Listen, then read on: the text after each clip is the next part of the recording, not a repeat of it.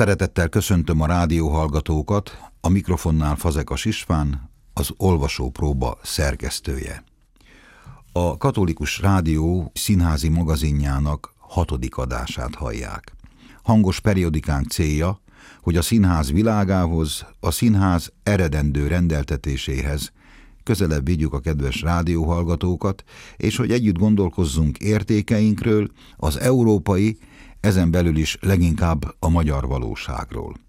Mai témánk a monológ és a monodráma. Állandó beszélgető partnerem Nagy Viktor, színházi rendező, a Színház és Filmművészeti Egyetem osztályvezető tanára, a Pesti Magyar Színház új igazgatója, és a mai műsorban megszólal még Capkó Antal, Svájcban élő magyar színész, és Brunner Márta, színművésznő.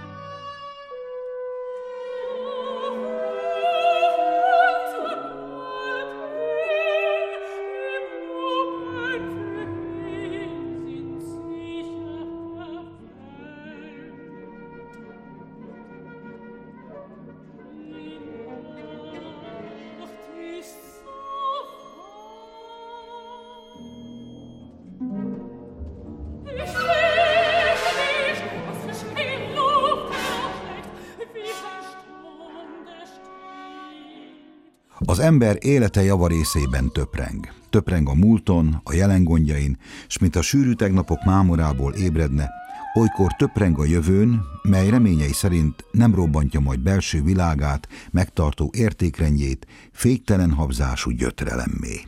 A hajdani bölcsek szerint, aki ismeri a halált, csak azt szeretheti igazán az életet, és aki szereti az életet és ismeri a halált, csak azt tud igazán töprengeni a lét fölött. Aki töpreng, még ha nem is hangosan, valójában monologizál, és aki monológot mond, annak szavain, mint valami kozmikus por, megcsillan, hogy a létezés egészen pontosan az emberként létezés valami árvaságot okozó, ősi nagy konfliktustól terhes. A töprengés, a magánbeszéd, a lelki vívódás, az egyszemélyes jelenet a drámai műben mindig a tisztázás lehetőségéhez, a tisztánlátáshoz, a cselekmény és a karakter megértéséhez viszi közelebb a nézőt.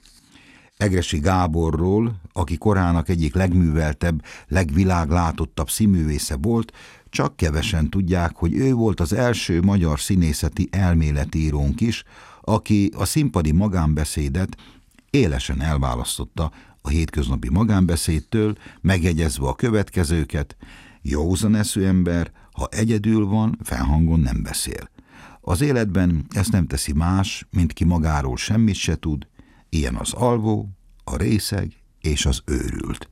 De mivel ilyenek öntudatlanul beszélnek magunkban, szavaikból hiányzik az észszerű rend.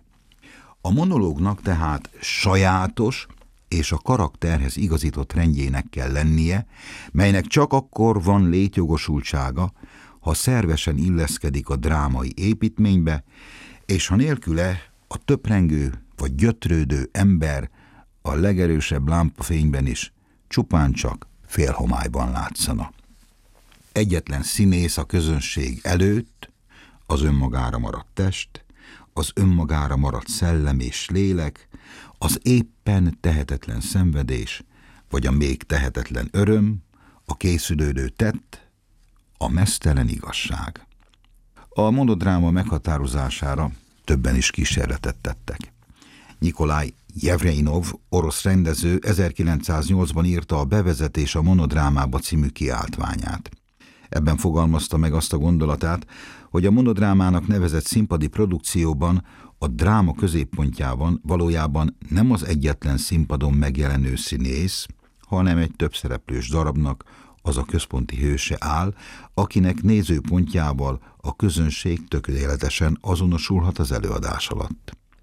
A színház elmélet mindezeken túl természetesen a monodráma fogalmát megpróbálta még a belső tér, a celebralitás, az egyszereplős játékmód aspektusából megragadni.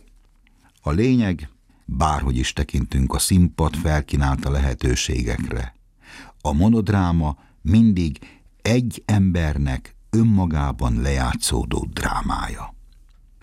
Olyan színpadi történés, mely közelebb vihet bennünket annak a megértéséhez, hogy múlt és jelen viszonya igazából nem is időbeli, hanem a létezés egységéből fakadó.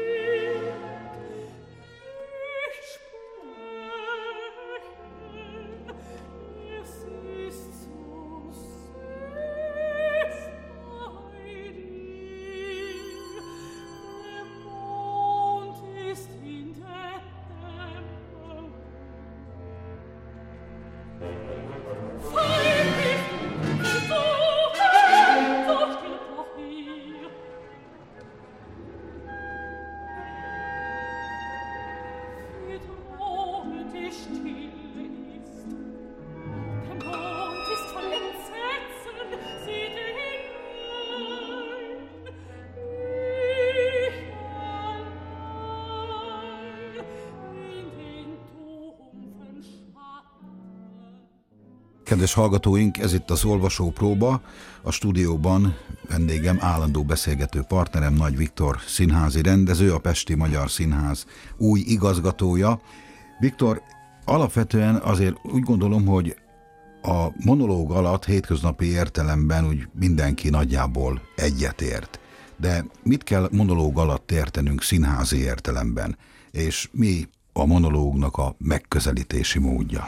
Nagyon érdekes kérdés, és tulajdonképpen valahogy a színház és a dráma jellegét is megvilágítja ez a kérdés, hogy amikor valaki kiáll és elkezd beszélni, mondhatjuk azt, hogy egy magánbeszédet folytat, vagy egy magánbeszélgetést folytat, akkor azt drámai vagy színészi értelemben mi? Hát először is a, a monológ az egy olyan megnyilvánulás, ha úgy tetszik, egy olyan gyónás a monológ, ahol az ember a legtitkosabb gondolatait, kétségeit, örömét, bármit kifejezhet.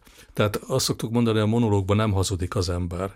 Azért mondtam a gyónást, a legtitkosabb és a máshol ki nem mondott gondolatok is elhangozhatnak egy monológba. Ez az egyik megközelítése a monológnak. Tehát mindenképpen egy, egy igazságbeszéd, ha úgy tetszik, a saját belső igazságomat közlöm, vagy, vagy probléma halmazomat közlöm a hallgatósággal. És itt azért álljunk meg egy percre, mert Peter Brook meghatározása szerint a színháznak nagyon egyszerű három alkotó eleme van. Van egy tér, amit ő egy üres térnek gondol, akkor van egy színész, és van, aki hallgatja. Tehát ez a, ez a három alkotóelem, hogyha jelen van, akkor színházról beszélhetünk. És ilyen alapon a monológis színház, mint ahogy a monodráma is színház. Na most visszakanyarodva az előbbi kérdéshez, tehát egyrészt egy, egy nagyon-nagyon személyes magánbeszéd, egy vallomás, egy, egy gondolat folyam a monológ. A másik színházi szempontból fontos kérdés, hogy a monológ soha nem úgy magánbeszéd, hogy én magamba beszélek igen. De magába csak a bolond ember beszél, a villamoson ül magába, monologizál, az nem monológ, mert nem szól senkinek, csak saját magának. A monológ mindig színházi értelemben a közönséghez szól, tehát ez a fajta gondolat megosztás, ez a probléma megosztás, ez a gyónás, visszhangot kell, hogy keltsen a közönségbe. Tehát én azt szoktam mondani mindig a színészeknek, hogy ne úgy fogd fel a monológot, hogy te magánbeszédet folytatsz, és most itt csak beszélsz magadban. Nem. A gondolatodat meg kell osztanod a közönséggel. Sőt, nézzél ki a közönségre. Tehát a fejed ne lefelé lógjon, ne a földnek beszélj, vagy a falnak, vagy bárminek, hanem a közönséggel egy intenzív gondolat párbeszédet folytas, még akkor is, hogyha ők nem szólnak vissza. De meg kell osztani, és ez a megosztás az, ami legjobban izgatja a közönséget. Tehát ez a két alapvető lényege a monológnak. Most természetesen monológ, drámaírók szándéka szerint a darab különböző helyein fordulhat elő, legtöbbször ott, amikor egy főhős vagy, vagy egy karakter egyedül marad, és a legszemélyesebb gondolatait meg kell, hogy ossza a közönséggel egy szituációról, egy másik emberről, egy másik karakterről. Tehát mindenképpen alapeleme a drámai színjátéknak, és az Shakespeare esetében is, hogy ne is beszéljünk máshogy, csak a híres Hamlet monológról, amelyek nem másak, mint gondolat megosztások. Volt szerencsém rendezni a Hamletet, és bizony a legkeményebb munka a színésszel a monológokon végzett munka. És a monológ mennyire fontos, maradva a Shakespeare-nél és a Hamletnél, az az alapszabály, hogy a monológban nem hazudik, Például Claudiusnak van a híres monológia, ahol szeretne gyónni, szeretné meggyónni a bűneit, és Istennel szeretne egy kontaktust teremteni, de nem sikerül neki ez a gyónás, mert annyira őszintétlen, hogy bevallja önmagának, hogy képtelen vagyok most imádkozni az Istenhez, mert, mert nem száll föl a mennybe, és semmi értelme nincs őszintétlen beszédnek. Tehát a monológ ilyen Igen. szempontból itt még le is leplezi önmagát. Nem lehet olyan monológ, ahol hazudik az ember. És Igen. Claudius nem hazudik, mert őszintén megmondja azt, hogy ez nem fog menni. Igen. Tehát igen. borzasztó érdekes. A másik pedig szintén egy kapcsolódó kérdés, hogy, hogy most, mostanában elég sokat hallgatok, látok, nézek mindenféle internetes fórumokon verset előadó színészeket. És azok járnak a legjobban, és azok csinálják a, a legjobban a versnek a megközelítését, magát a versmondást, ahol monológszerűen fogják fel uh-huh. ezt a dolgot. Nem, nem mint egy semleges előadóművész, hanem a saját személyiségén átszűrt monológként. A legjobb példa a Revicki Gábor, a Nem tudhatom című verset, amikor előadja, akkor ő egy monológot ad elő, a költő jelenik meg, a költő monologizál, de egyébként lehetne bárki is, hiszen a költő beleköltözik a színészbe, az előadóművészbe, és egy monológgá változtatja ezt a gyönyörű költeményt. Tehát ennyi a monológ problematika, Igen. természetesen még rengeteg minden más is Igen. van. Te hogy látod egyébként, hogy a monológ, és hogyha már így a verset is említetted, ugye maga a vers is, vagy a vers hallgatás is, hogy egyfajta fordulópontot is jelent az ember életében. Tehát akár a drámai esemény, a drámai szituáción belül, akár ugye a, a hallgatóságban is ugye valami fordulópontot idéz ez elő, és maga a, a monodráma, az is esetleg ilyen fordulópontokra hívja fel a, a figyelmet? Én ezt ketté választanám, mert a, a monológ az egy több szereplős drámának egy sajátos megnyilvánulása, amikor egy szereplő hogy mondjam, gátlástalanul kontaktust teremtve a közönséggel a lelkét megmutatja Igen. tulajdonképpen. Testét, lelkét, pszichológiai állapotát, minden. A monodráma más, ott egy teljes drámát kell, egy teljes emberi drámát kell. A monológ az csak egy része Igen. a drámának és az emberi drámának, és bármilyen főhős nézünk. Viszont a monodrámában maga a drámai hordozó, maga a színész, aki egyedül van a színpadon, vagy abban a bizonyos brúki üres térbe, és egy egész drámát közvetít felénk.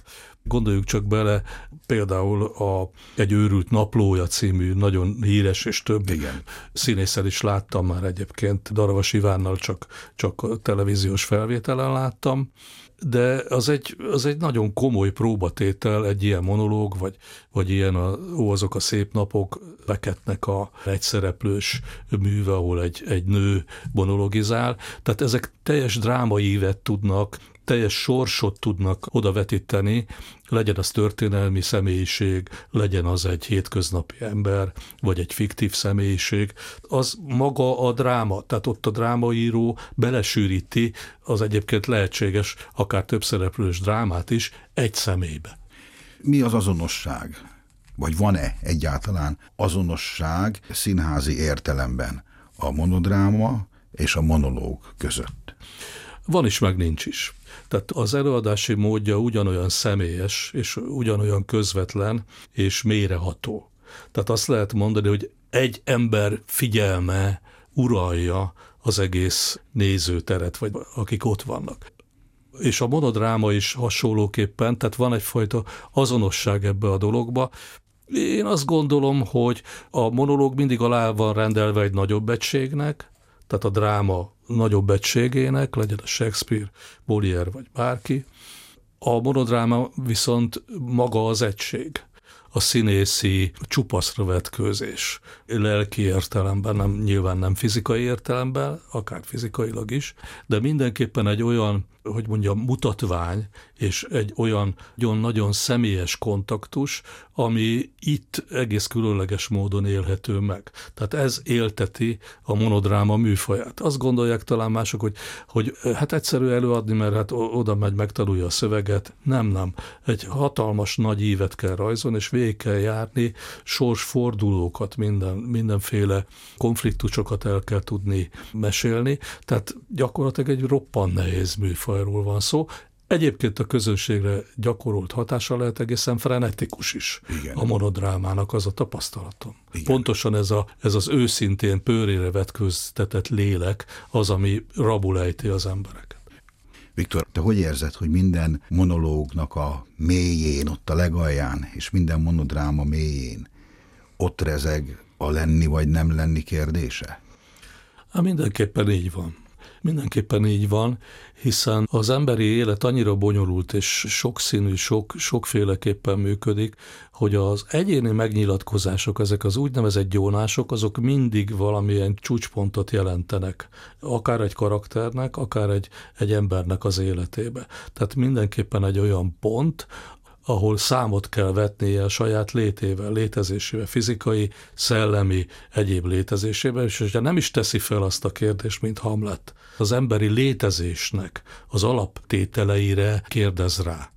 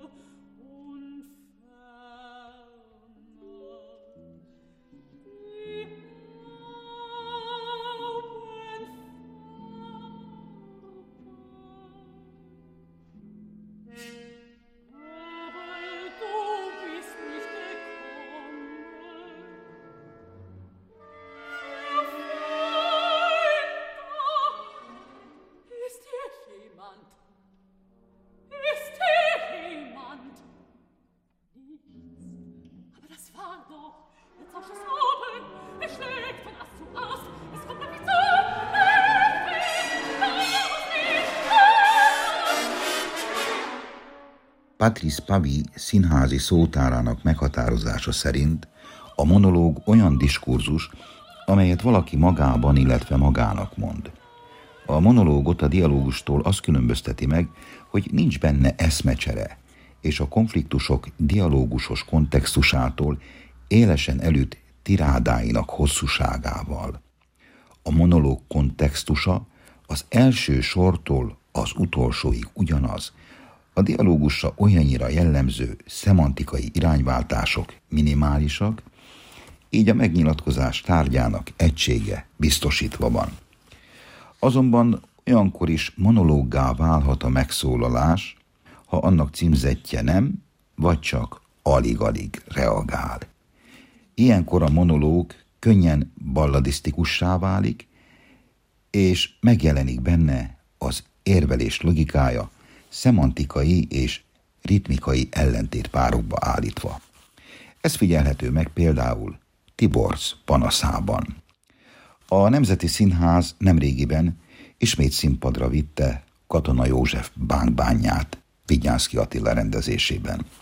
Hallgassuk meg most az előadásból Tiborz panaszát. Tibor szerepében Kristán Attila, a Nemzeti Színház színművésze lesz hallható. Cifra és márványos házakat épített. És mi csak nem megfagyunk kunyhónk sörény falai közt. Átkozott. Ő csordaszánra tartja gyülemény szolgáit.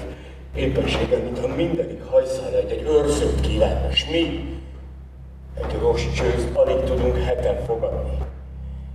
A jó merányunk, legszebb lovon ficánkolódnak, s nekünk feleség, és porontjainkat kell befogni, ha veszni éhen nem kívánkozunk. Ők játszanak, szabálnak szintelen, úgy, mintha mindenik bennek egy gyomorral volna állva. És nekünk kéményeinkből elpusztulnak a gólyák, mivel magunk emésztjük el a hulladékot is. Jó, mondjuk ez ilyesmi szép földjeinkből vadászni berkeket csinálnak, ahová nekünk belépése szabad. És az, aki száz meg százezret rabol, bírálja hiszen annak, akit a szükség garast rabolni kényszerít. Tűrj békességgel! békességgel! Ezt papolta az apátunk is sokszor. Boldogok a békességesek, mert Isten fiainak hivatnak úgy, de tömve volt magának a gyomra. A szorongató a szegénység, a pokol nem fél. De a mennyország se jön oly szép színben a szemünk elébe. Kirontjuk a korlátokat. Lezúzzuk a jó barátolt ellenséget. Aztán, ha célra értünk, sírni kell csak.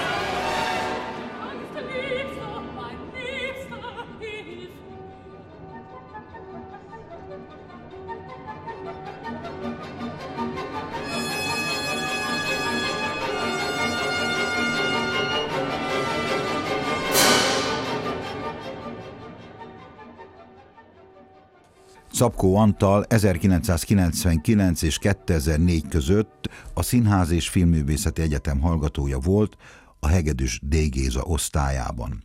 2004 és 2007 között a Szolnoki Szigligeti Színház, 2008 és 2012 között a Szombathelyi Vörös Sándor Színház tagja, ugyanakkor több mozifilmből is ismerős lehet nekünk. 2012-ben Svájcba költözött, jelenleg Bázelben él. Itt először a Teáter Bázel, majd azt követően a Forstadt Teáter Bázel színésze volt, jelenleg egy gyermekekkel is foglalkozó társulat drámapedagógusa. Vele fogunk most beszélgetni telefonon. Kedves hallgatóink, szeretettel köszöntöm Capkó Antal színművészt, aki Svájcban élő magyar színész, több mozifilmből ismerhetjük őt, de nem csak mint filmszínészt, hanem színpadi színészként is. Nagy alakításai voltak, többek között az Otellót is játszotta Tóni annak idején, és az lenne az első kérdésem, hogy az Otellónak a monológiai mennyire vittek téged közelebb magához a drámához, és mennyire vittek közelebb Otelló karakterének a megformálásához? Zia István, üdvözlöm a kedves hallgatókat! Köszönöm a kérdést. Ez igazából az Otello az annyira régen volt már, talán az volt az első életem nagy szerepe Szolnokon.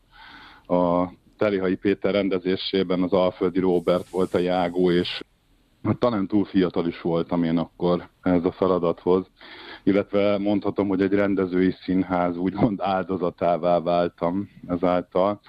Tehát ez olyan régen volt, hogy talán ilyen kis részeiben nem is nagyon emlékszem rá, arra emlékszem, és ami, ami nagyon érdekes fintora az életnek, hogy hát ugye az idegenség érzésével foglalkozik én számomra, és szerintem ez a mű, az Otello, és a féltékenység, mint motivum, szerintem egy következménye annak az érzésnek, amit az idegenség és az el nem fogadottság, az otthon érzésének hiánya okozhat egy emberbe, és számomra az az élet furcsa fintora, hogy ez volt az első nagy szerepem Magyarországon, a saját szülővárosomban, és aztán ezt így magam őrén is megélhetem most 43 évesen Svájcban, hiszen mégiscsak valami hasonló helyzetben vagyok, mint hogyha lecsupaszítjuk azt a történetet, Shakespeare Otellóját itt Svájcban már tíz éve. És számomra így van, az idegenségről szól sokkal inkább.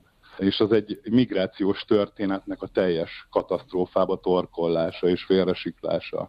És én szerintem ezt érdemes akár megvizsgálni ennek a darabnak is a kapcsán, és ezek a monológok, és ez a gyakorlatilag tényleg pszichológiai részletességgel megírt monológok pontról pontra ezt mutatják be, ezt, ezt az eróziót, ahogy az ember a magányába és a komplexusai által belekergeti magát ebbe a lehetetlen helyzetbe, hogy a végén megöli a szerelmét, és hát, és hát magát is. Igen.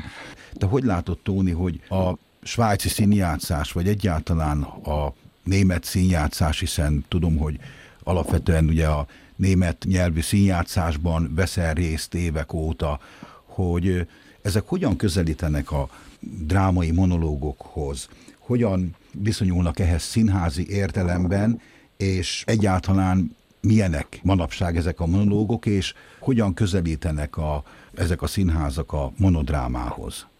Igen, ez nagyon érdekes, és köszönöm szépen a kérdést. Ugyanis a német színház alapvetően egy táplálója a német társadalomnak, és volt valami 2018-as felmérés, miszerint az emberek Németországban még mindig sokkal több pénzt költenek a színház kultúrára, és mondjuk egy színházra, vagy operára, mint mondjuk a Bundesliga összes futballmérkőzésére. Tehát, hogy van egy ilyen szerencsés tendencia, hogy az emberek érdeklődőek, és szívesen járnak színházba, és nagyon szeretnek gondolkodni, együtt gondolkodni, és a német társadalom gyakorlatilag nagyon kíváncsi az egész világra, és mint ugye például Albert Einstein is mondta, hogy én nem vagyok semmiben különösen tehetséges, én csak szenvedélyesen kíváncsi vagyok. Tehát ez alapvetően jellemző a német színházra és a német társadalomra. Szerintem, ha már itt tartunk, hogy monológok és monodráma, Ugye az egész 20. század és a 21. század eddigi része és a közelmúltunk azt hiszem, hogy elég szépen megmutatta, hogy hát egy, egy monologizáló 40-60 éves korig felnőtt férfiak monológiairól és monologizálásáról szólt, és arról, hogy ők valakiket képviselve valóban vezetik a társadalmat. És hát sajnos látjuk, hogy ezek a úgynevezett ösvények, amiket ők tapostak, hát nem nagyon vezetnek sehova, és vagy tragédiába torkolnak. És azt gondolom, hogy a német társadalom ebből kapott egy nagy leckét, és ezért próbálnak meg minden áron egy olyan hangot és olyan formát kikísérletezni ezekben a bizonyos színházi és színházpedagógiai laboratóriumokba, hogyha nevezhetjük így, amiben kitalálnak egy olyan formát, amiben akár több ember, mondjuk egy társadalmi réteg, vagy egy társadalom együtt artikulálni tudja az érdekeit és véleményét. Évtizedek óta megy már ez a kísérletezgetés. Hoznék is egy példát, ugyanis az antik görög színházban, hogyha megnézzük, a kar szerepe, az néha bizonyos rendezéségben nem olyan fontos, viszont a kar sokszor narrálja, vagy éppen véleményt mond az eseményekről, és mondjuk ez egy azért fontos, mert ott azt látjuk, hogy több ember, aki egyébként a népet képviseli, együtt artikulálja a véleményét, vagy a perspektíváját, és gyakran ez nem azt mondom, hogy egy ítélet, de mégiscsak a realitás, amit ez a kar lát és mond és csinál. És itt, van, itt jön be a képbe Péter Stein, legendás német uh-huh. színházrendező, aki például már 1980-ban az Ajuszkülos Oresteljáját úgy rendezte meg, hogy a kar volt egész egyszerűen a főszereplő. Uh-huh. És hiába voltak ott Agamemnon és Fritai Mészre, és nem tudom milyen fontos szereplők, ők csak futottak az események után, mert a nép és a kar volt az, aki közösen egy uh-huh. idegrendszert és egy, és egy szájat és egy, és egy perszónát alkotott, és remek egyébként a Youtube-on, ha az ember beírja, akkor talál még erre apró kivágásokat. És ott egyébként az elején látunk egy homogén társaságot, ha jól tudom, volt vagy 60-70 ember, aki a kart játszott a színészek, uh-huh. és aztán ez a homogén társaság szépen kibomlik, hogy nem is annyira homogén, mert mindenkinek megvan a kis személyisége, mindenkinek megvan a kis, így van idegrendszere, gondolatai, és mm. hogy ezeket a dolgokat hogyan lehet összegezni, és hogyan ismer magára akár a néző vagy az ember, hogy hát igen, én is valahogy lehetnék ott, vagy, vagy én is artikulálhatnám a saját véleményemet, vagy akár megpróbálhatnék konszenzusra jutni nagyon sok erre irányuló kísérlet és tényleg próbálkozás van, mert az igazi erő az a közösségekben és a gondolkodó emberek tömegében rejlik, tehát ez valóban így van, és talán felismerték azt, hogy minden extrémizmus, akár vallási vagy politikai, talán valami más áll a mögött, mint az elhivatottság, hiszen a Balzak is azt mondta, hogy minden nagy vagyon mögött egy nagy bűn rejlik. Én azt uh-huh. gondolom, hogy a minden extrémizmus mögött is valami más valami nagy bűn, vagy valami nagy gondolkodni resség rejtőzik.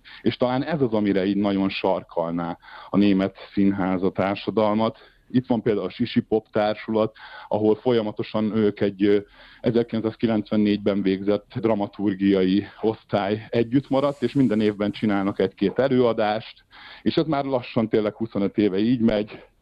Ott olyan húsba vágó és aktuális problémákról beszélnek, például, mint a az apa-fiú kapcsolat, vagy az anya-lánya, vagy az anya-apa, és akkor Igen. szépen meghívnak nézőket, és akkor erről beszélgetnek, felhívják az előadás közben a szüleiket, akkor a jövőrük beszélgetnek, és ezek a biografikus alapok, és, és egyáltalán ez a úsbavágó őszintesség eredményez egy olyan társadalmi diskurzust, ahol végre a lényegről van mhm. szó, és végre olyan dolgokról, amik, amik tényleg az embert érdeklik. Tehát én azt mondanám, hogy 2024-ben sokkal nagyobb létjogosultsága lenne mondjuk egy monológnak, amit többen mondanak.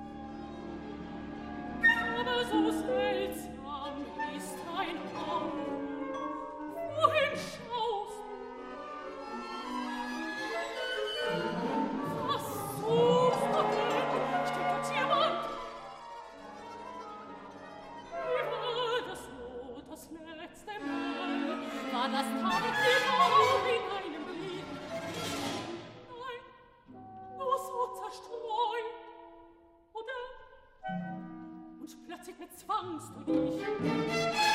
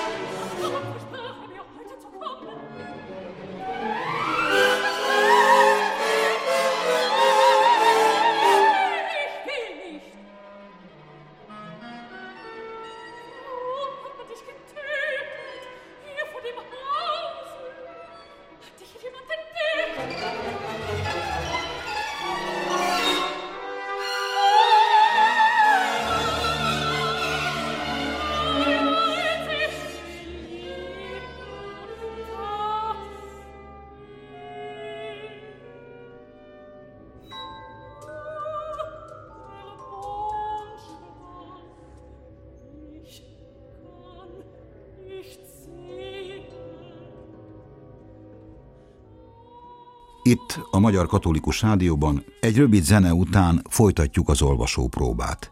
Beszélgető társunk lesz Brunner Márta színművésznő, maradjanak velünk.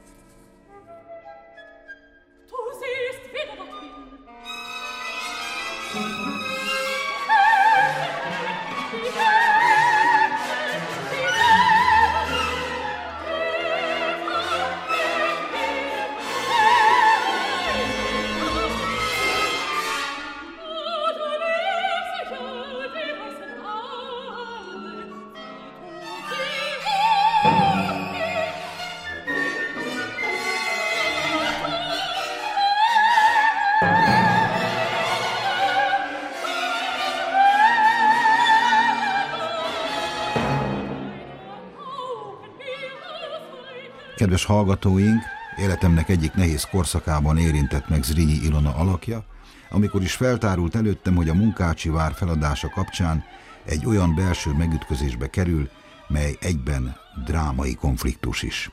Ebből írtam egy monodrámát, és ennek a szereplője Brunner Márta színművésznő, akit szeretettel köszöntök a stúdióban. Én is szeretettel köszöntöm a hallgatókat. Arra kérném, hogy ossza meg a rádió hallgatókkal azt, hogy mi volt az, amit önt ehhez a darabhoz igazán közel vitte. Nagy öröm volt számomra, amikor István megkeresett ezzel a darabbal, de valójában az igazi öröm akkor ért, amikor elolvastam a művet. Nyilván meg is ijedtem tőle, mert egy gyönyörű, nagyon nehéz nyelvezetű, nagyon sodró, fantasztikus nő volt Zrínyi Ilona, sokkal közelebb hozott hozzá a monodráma, mert a történelmi tudásom hát nyilván foghíjas volt, vagy hát amire emlékeztem gyermekkoromból, és így mélyen beleáshattam magam ennek a csodálatos történelmi nagy alakunk életébe.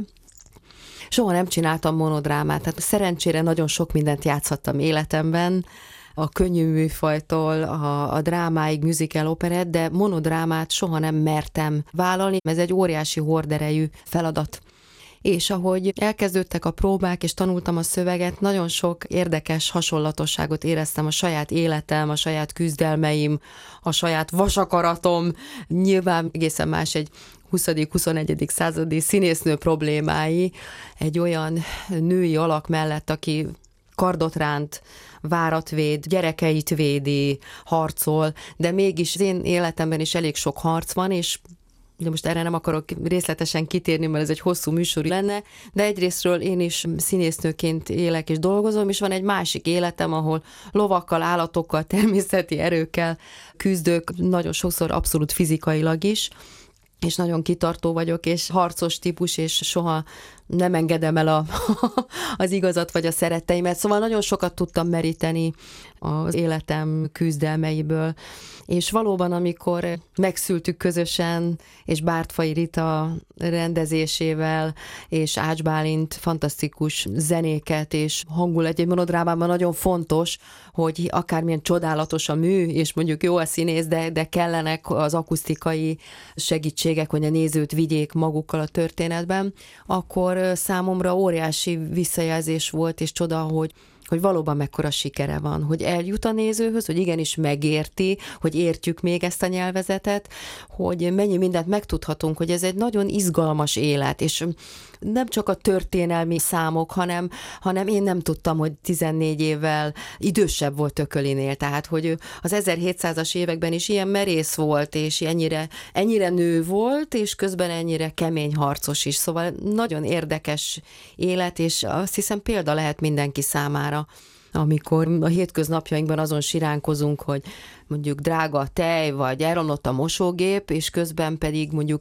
a törökök és a németek állnak egy vár közelében jobbról-balról, és ott van egy nő egyedül, akkor az ember elgondolja, hogy elődeinknek micsoda küzdelmei voltak hozzánk képest. Igen. Márta, ez egy hatalmas szövegmennyiség. Önnek mi segített egyáltalán a szövegtanulásban? Mi önnek a technikája? A mnemotechnikája, hogyan tudta ezt a szövegmennyiséget megtanulni, és aztán mi kell ahhoz, hogy ezt vissza tudja adni. Nekem nagyon nagy szerencsém az, hogy az édesanyám, Vajda Márta, színésznő, most már elmúlt 80 éves, a hallgatók kedvéért ő volt a tenkes kapitányában a Veronika, Zente Ferenc partnere, és édesanyám ugye már nem aktív színésznő, de fantasztikusan tudok vele szöveget tanulni. Ő volt a segítségemre, de nyilván az idő rövidsége miatt, amit egyébként nem annyira szoktam használni tanuláshoz, fel is mondtam, bár nem szeretem magamat visszahallgatni, tehát amikor nem tudtam otthon lenni és vele tanulni, akkor visszahallgattam telefonról, de anyuval nagyon-nagyon jó, mai napig is most egy másik produkcióra készülök éppen, és vele tanulok, és bele azért is nagyon jó tanulni, remekül végszavaz, mondjuk nyilván egy monodrámánál ugye nincsenek partnerek, de hát akkor is ugye tovább segít, és egy-egy hangsúly, egy-egy hozzászólás, tehát a mai napig nagyon jó tudja segíteni az én alakításaimat. Márta, itt, amikor ön játszik, azért hogy mondjam, nagyon komoly lélektani mélységek tárulkoznak fel a játékában, és ennek a műnek az a teológiai üzenete számomra, aki írtam ezt a darabot, még számomra is rendkívül erős az önjátéka által, hogy ha Isten velünk, akkor ki ellenünk. Ön, amikor Zrínyi Ilona erre úgy, hogy mondjam, ezzel az elementáris erővel rá ébred ennek az igének az igazságára, és ugye élő igévé válik ez a gondolat ott a színpadon. Ön ilyenkor, amikor ezt játsza, akkor így is gondolja? Igen.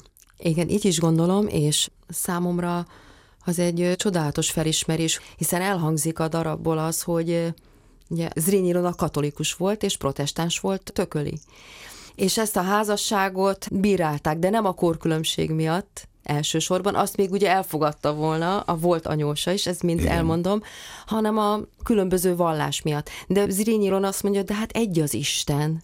Igen. Itt a színdarabban az alapkérdés ugye az, hogy feladja a várat Zrínyi Ilona, vagy sem, és hát a másik egy oknyomozás is folyik, hogy ki az, aki aki árulóvá vált. Igen. Ugye magyar történelmi sajátosság, hogy a történelmünkben, az életünkben gyakran előkerülnek az árulók és a nagy árulások, meg hát sokszor az árulkodók is előkerülnek.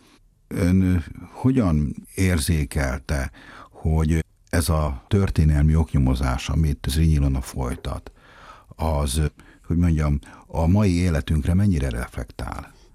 Nagyon-nagyon sok az áthallás a, mai életünkben. Valóban a magyar történelmünket átlengi ez a folytonos árulás. Tehát mindig, amikor, amikor van egy összefogás, amikor ott lennénk és együtt lennénk, akkor valahogy az egyik ember mindig hátba szúrja a másikat.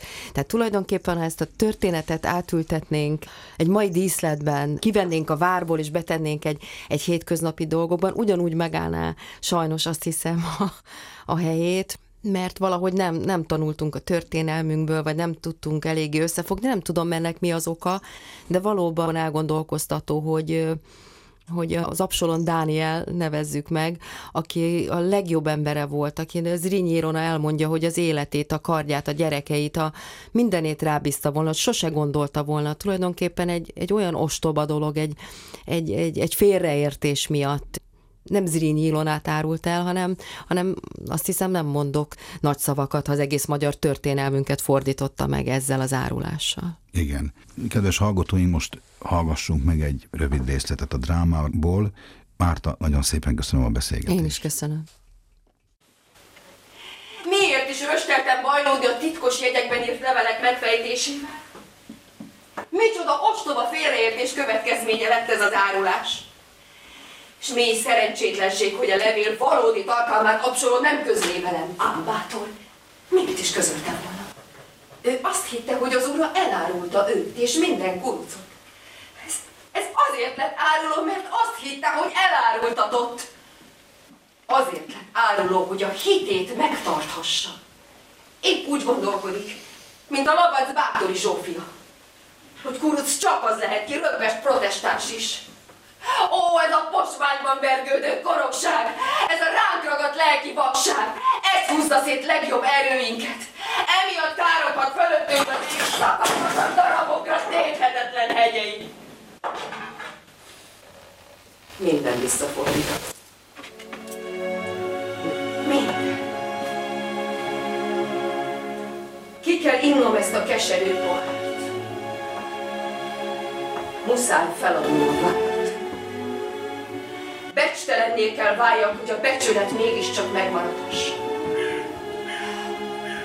Ez konok Absalom Dániel protestáns gőgében, de nagyot tévedett. Nem az a kurucki protestáns, hanem az, ki a császárral szembeszáll.